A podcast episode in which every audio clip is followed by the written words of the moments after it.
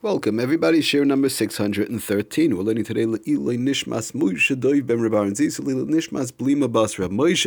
Getting back to our malacha of Tzovea coloring dime. So we're coming towards the end. Of course, there's always a lot more to talk about.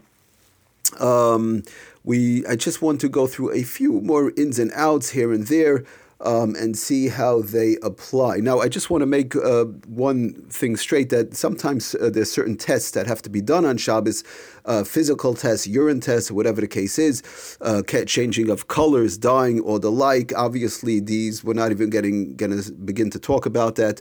Um, everybody has to know the situation. Uh, you know, if it's Shailas Pekuach Nefesh, whatever, there's nothing to talk about. It's allowed to be done.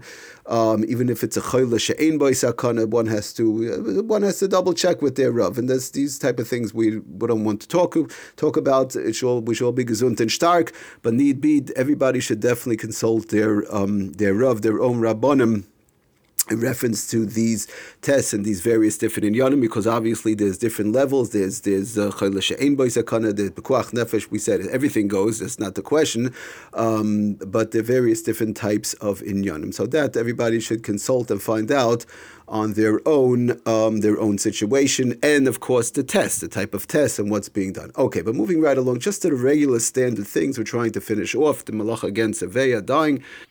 Just a quick note, he brings down the Sefer Lamed Tes Melachos, um, page 747, disclosing tablets designed to cause the plaque on the teeth to change color and become visible when the tablet is chewed. I guess there's certain types of tablets whereby when they're chewed, this is not obviously this is not for refuah purposes, but simply thereby enabling the user to see where the teeth may still need brushing. Let's say in cases which we're going to see, um, if one could use a dry toothbrush or they they want to have to floss or whatever, and, and this by chewing this tablet, apparently um, it colors certain parts of the teeth, leaving over the um, uh, the plaque. It shows you where the plaque is, and so on actually the plaque itself on the teeth change color and become visible.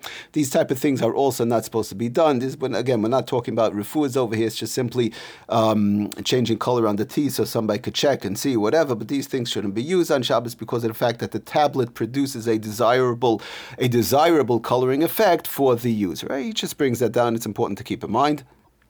Now, as far as the brushing teeth, we'll get a little bit more into in the malacha of dash. But in general, just real quickly, brushing teeth on Shabbos um, would be allowed only without toothpaste. Again, we've been mentioning over there in the Malach of Dash that you can't use any toothpaste and with a dry toothbrush. Uh, Lefira Moshe, it should be separate, a separate toothbrush for Shabbos per se, but definitely um, you can't use any toothpaste and the toothbrush has to be dry because of the fact of schita cyrus squeezing out the toothbrush. Okay, but we'll talk a little bit more about that over there, B'ezras Hashem.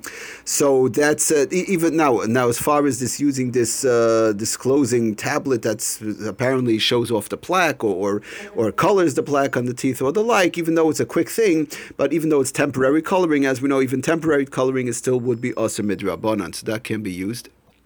Another interesting case, it brings down invisible inks. What about invisible dyes, invisible inks? Somebody might think, well, it's in, it's invisible. It's uh, you know these um, uh, it's like a playful type of a thing that they, they, they spill on on a certain thing. It, it, it, it's there for a short period, or, or immediately it starts to fade away. Whatever cases, but all these inks and dyes may not be spilled on a garment or fabric even though the inking effect are very temporary, it's uh, that's the whole point of it. It's called a visible ink because of the fact that even temporary coloring, again the same thing, even temporary coloring is not supposed to be used on Shabbos. So again, invisible inks, invisible dyes, and just stam these type of things. Again, we're not getting into uh, the the inyanim where certain things have to be used for refuah. That's not the issue. We're just going through some various um, uh, ins and outs here and there to keep in mind. Again, it's uh, visible inks, invisible dyes should not be used also because of severe now he brings down further, um, page 743, it's uh, a coloring effect that lasts for only a fleeting moment. We spoke about the, the glasses um, that change colors when one goes outside in the sun. I think we said the name was photo gray lenses. Um, in other words, they go outside, it changes darker color, and they come inside, it changes lighter. So we said that's nothing because of the fact that again, it's a fleeting, it's a it's a type of a coloring that's just a fleeting moment of a very brief period, mamish, uh, you know, in and out, back and forth. So it's usually permissible. These type of things will be allowed if it occurs without any intention or need for color. So, for example, it brings some other uh, examples that there's of course nothing wrong with pouring ketchup on a plate. Let's say the plate is white and they, somebody pours ketchup on the plate. Somebody might say, "What do you mean? I'm coloring the plate." Plate. So even though the plate is temp- temp- temporarily being colored in an area where the ketchup was poured, that's no problem. Likewise, it's perfectly permissible to uh, affectionately pinch a child, let's say on a cheek, uh, in, in an, obviously in a nice way. You know, somebody goes, oh, Shane Yingala, they, they give a kneppel, you know, for the for a child, something along those lines. Um, it shouldn't be too hot, obviously, but let's say the the, the cheek turns a, a little bit reddish. Sometimes person might say, one second, I'm putting color into the cheek. That's, of course, also no problem, uh, even though it might get a little reddish because the coloring effect is very brief and unintentional. These are all, you know, really nothing. If somebody takes a, uh, let's say, a piece of colored paper and puts it on a light color counter, that's also no problem. These are not inyanim of dyeing or coloring. Again, we, it has to be for a, a little drop of time, um, not just a fleeting moment in and out, like we said, and it has to become part of the item. In other words, enhancing the surface, not enhancing the surface, not where one is putting one item on top of another. Um, that was the whole thing when we spoke about the Shabbos makeup with the um, as far as dry powder um, on top of cheeks. But again, we spoke about that and we said everybody has to look into their own um, what the, what if something has to be used, if they could use it and talk to their own rabbonim, um, reference to the various different types of companies and how it's being made and so on. But just stam putting a piece of colored paper on top of a light surface or ketchup on a white plate, uh, these inyanim is not a problem of coloring, and this has nothing to do with the malach of tzeveya. Just real quickly, we spoke about last time um, in reference to removing makeup. In general, the, the Sefer Shabbos uh, home brings down one is allowed, one is permitted to remove make uh, cosmetics, like we spoke about, such as face powder, eye makeup, uh, lipstick, nail polish from one skin on Shabbos. However, one may not use a cream remover because applying the cream violates the malacha of smoothing, of memachek um, and memarech. So you have to be careful not to put these type of cream removers. Also, um, somebody mentioned to me, and they have these wipies. These ty- it's like a baby wipe type of a thing. Also, in reference to removing makeup, one should not use that. Just uh, using a regular. We mentioned last time a. Um, clean, uh, uh, regular uh, napkin, regular pre-cut paper towel. Also, when wiping the makeup, we said also that not preferably not to use the cloth um, because of the fact that's running into a question. Also, even though it's derech lichloch. I just do want to stress again, he brings on the Sefer Shabbos home also in reference to these type of urine tests and so on.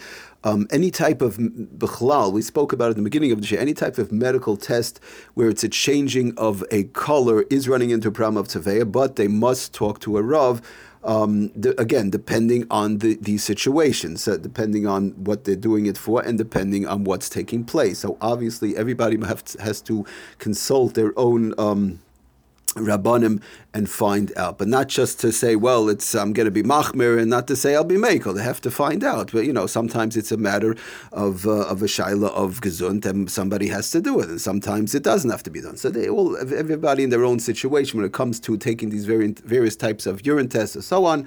Um, you know, he brings down also the Sefer Shabbos home that in case of need, one must consult with a halachic authority for guidance and not to make these decisions on their own.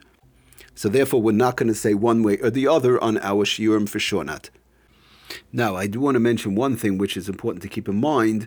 Um, the in reference to the talcum powder, we, we, we spoke in reference that Ramosha was maker with that, but when it comes to the makeup, that has to be double checked. But regular talcum powder, he does bring down, does it say for Shabbos home? However, one is allowed to use talcum powder or baby powder on Shabbos to absorb sweat. Let's say if it's just for sweat purposes or to prevent a heat rash or diaper rash for little babies or whatever the case is. Um, sometimes people use powder. It's very hot or the like. It's nothing to do with coloring over here. Um, just um, talcum powder, and it's not really refuah. They just uh, to absorb the sweat or to to prevent to prevent a, a rash from from occurring or the like. So then this is what he brings on. However, one would be allowed to use regular talcum powder or baby powder on Shabbos to absorb the sweat to prevent heat rash or diaper rashes. That is not a problem. The problems that come up, we, which we were talking about, is when it's being done for coloring. That's why there's a major difference in reference to the makeup issues and just using uh, regular talcum powder for these other inyanim. Okay, we'll stop here. Thank you for listening. Atzlach and bracha kol tuv.